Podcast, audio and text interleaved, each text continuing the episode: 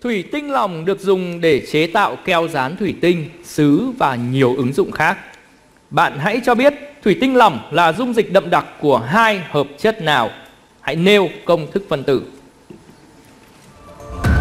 Câu trả lời của em là Na2SiO3 và K2SiO3. Um, một, ờ, uh, natri silicat và kali, kali silicat. Vâng. Chúng tôi đã nghe rõ câu trả lời của Trọng Thành rồi. Trước hết chúng tôi muốn nghe những câu trả lời của các bạn thí sinh khác ạ. Xin mời các bạn. Mời Việt Thành. Câu trả lời của em là Na2SiO3 và K2SiO3. Vâng. Trọng Thành hãy đọc kỹ lại câu hỏi. Trong câu hỏi vừa rồi thì chúng tôi có nêu rõ là nêu công thức phân tử. Nêu công thức phân tử.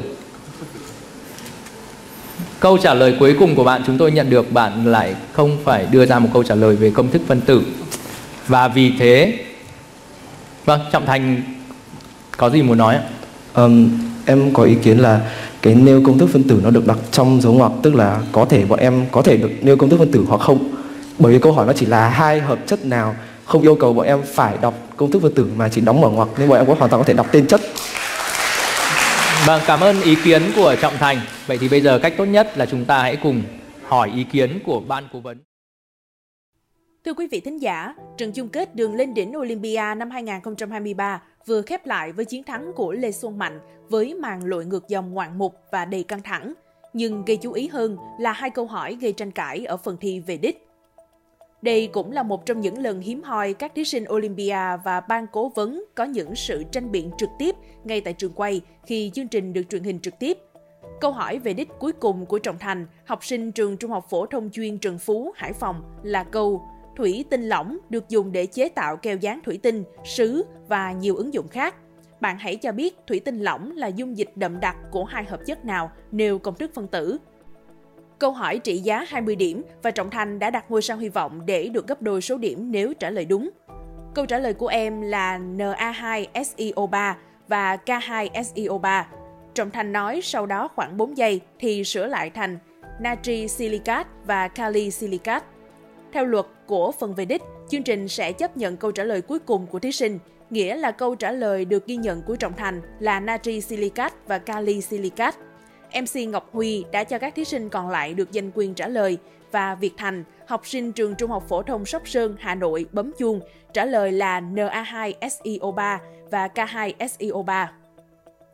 MC Ngọc Huy giải thích, Trọng Thành hãy đọc kỹ lại câu hỏi. Trong câu hỏi có nêu rõ là công thức phân tử, nên câu trả lời cuối cùng chúng tôi nhận được không phải là công thức phân tử. Ngay lập tức, Trọng Thành giơ tay để được tranh biện tại chỗ. Công thức phân tử được đặt trong dấu ngoặc nên có thể nêu công thức phân tử hoặc không. Bởi vì câu hỏi chỉ là yêu cầu tụi em chỉ ra là hai hợp chất nào nên em có thể đọc tên chất. Lúc này, MC nhờ đến ban cố vấn.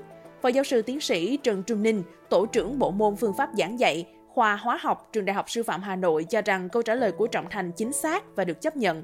Ngay tức thì, Việt Thành tranh biện rằng nếu nêu cả tên và công thức thì không cần chú thích hoặc đơn làm gì, và đã có chú thích thì phải nêu đúng công thức phân tử.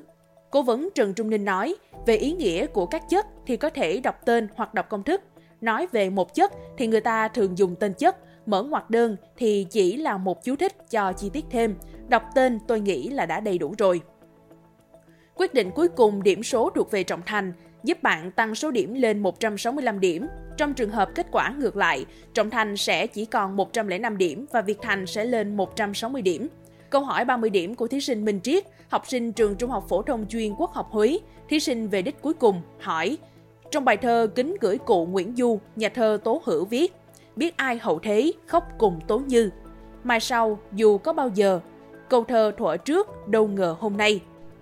Câu thơ thuở trước mà tác giả nói đến là hai câu thơ nào và trong bài thơ nào của Nguyễn Du. Minh Triết không trả lời được và các thí sinh còn lại được giành quyền trả lời. Xuân Mạnh, học sinh trường Trung học phổ thông Hàm Rồng, Thanh Hóa, bấm chuông và đọc câu Chẳng biết 300 năm lễ nữa, người đời ai khóc tố như chăng? Và cho biết các câu trích trong bài thơ Độc Tiểu Thanh Ký. Đáp án được MC chấp nhận giúp Xuân Mạnh tăng từ 190 điểm lên 220 điểm, dẫn đầu các thí sinh. Tuy nhiên, Trọng Thành lập tức giơ tay nêu ý kiến đề thi hỏi câu thơ nào của Nguyễn Du thì phải đọc câu thơ nguyên tác, câu thơ chữ Hán, không thể đọc câu thơ bản dịch vì có rất nhiều bản dịch khác nhau. Câu thơ chữ Hán nguyên tác của Nguyễn Du là Bất tri tam bách dư niên hậu, thiên hạ hà dân khắp tố như. Phó giáo sư tiến sĩ Hà Văn Minh, trưởng khoa ngữ văn, trường Đại học Sư phạm Hà Nội cho rằng Độc tiểu thanh ký là bài rất nổi tiếng có trong chương trình phổ thông. Ông Minh cho biết, đáp án mà ban cố vấn đã đưa ra và đã duyệt là có thể trả lời một trong hai cách là đọc nguyên văn phiên bản tiếng Hán hoặc bản dịch nghĩa. Dành 30 điểm trong câu hỏi này là bản lề giúp Xuân Mạnh giành chiến thắng chung cuộc. Hai câu thơ mà chúng tôi đang muốn nhắc tới ở đây là Bất chi tam bách dư niên hậu, Thiên hạ hà nhân khấp tố như Mà nếu như Xuân Mạnh trả lời đúng ở câu hỏi này, thì bạn sẽ vươn lên dẫn đầu đoàn leo núi với số điểm 220 và khiến cuộc chơi của chúng ta trở nên kịch tính hơn bao giờ hết. Hai câu thơ. Hai câu thơ tôi vừa đọc. Nếu dịch ra sẽ là hai câu thơ. Chẳng biết 300 năm lẻ nữa. Người đời ai khóc? Tố như trăng Tuy nhiên chúng ta vẫn còn một vế của câu hỏi vừa rồi. Hai câu thơ này được trích trong một tác phẩm của đại thi hào Nguyễn Du. Và đó là Độc Tiểu Thanh Ký. Chúc mừng Xuân Mạnh đã vươn lên dẫn đầu với 220 điểm. Một cuộc thi cực kỳ gay cấn.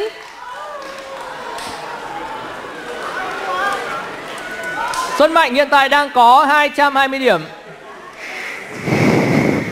Và xin mời Trọng Thành Hãy có ý kiến ạ.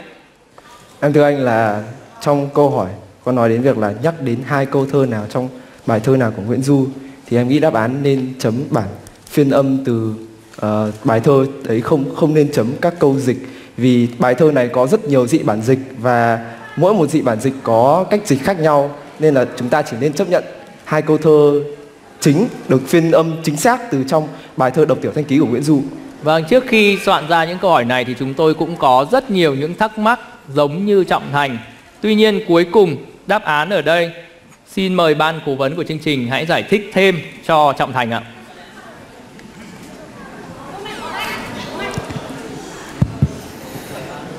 À, bài thơ đọc tiểu thanh ký à, đọc tập thơ tiểu thanh đọc tập thơ đọc tập uh, à, tiểu thanh ký của Nguyễn Du là một cái bài rất nổi tiếng mà bài này uh, nhiều năm nay nó có mặt ở trong chương trình. Phương án mà ban cố vấn uh, đã đưa ra và đã duyệt đấy là thí sinh có thể trả lời một trong hai cách. Đấy là đọc nguyên văn cái bản phiên âm hoặc là đọc à, trọn vẹn được cái bản dịch thơ hoặc là bản dịch nghĩa chuẩn xác của cái câu thơ này. Đáp án được chấp nhận đáp mời án Xuân Mạnh thì em cũng có ý kiến này tức là tức là bởi vì là tác phẩm trong chương trình nên là sách giáo khoa ghi những nào mình học thì đấy thì à, Vâng Không là- nhưng vừa rồi chúng tôi đã ghi nhận tất cả ý kiến của các bạn và ban cố vấn của chương trình đã đưa ra ý kiến cuối cùng cho câu vừa rồi rồi. Và chúc mừng Xuân Mạnh đang vươn lên dẫn đầu với số điểm 220. Quý vị nghĩ sao về những thông tin trên? Hãy để lại ý kiến của mình bằng cách bình luận bên dưới. Cảm ơn quý thính giả đã lắng nghe số podcast này. Đừng quên theo dõi để tiếp tục đồng hành cùng với podcast Báo Tuổi Trẻ trong những số lần sau. Còn bây giờ, xin chào và hẹn gặp lại.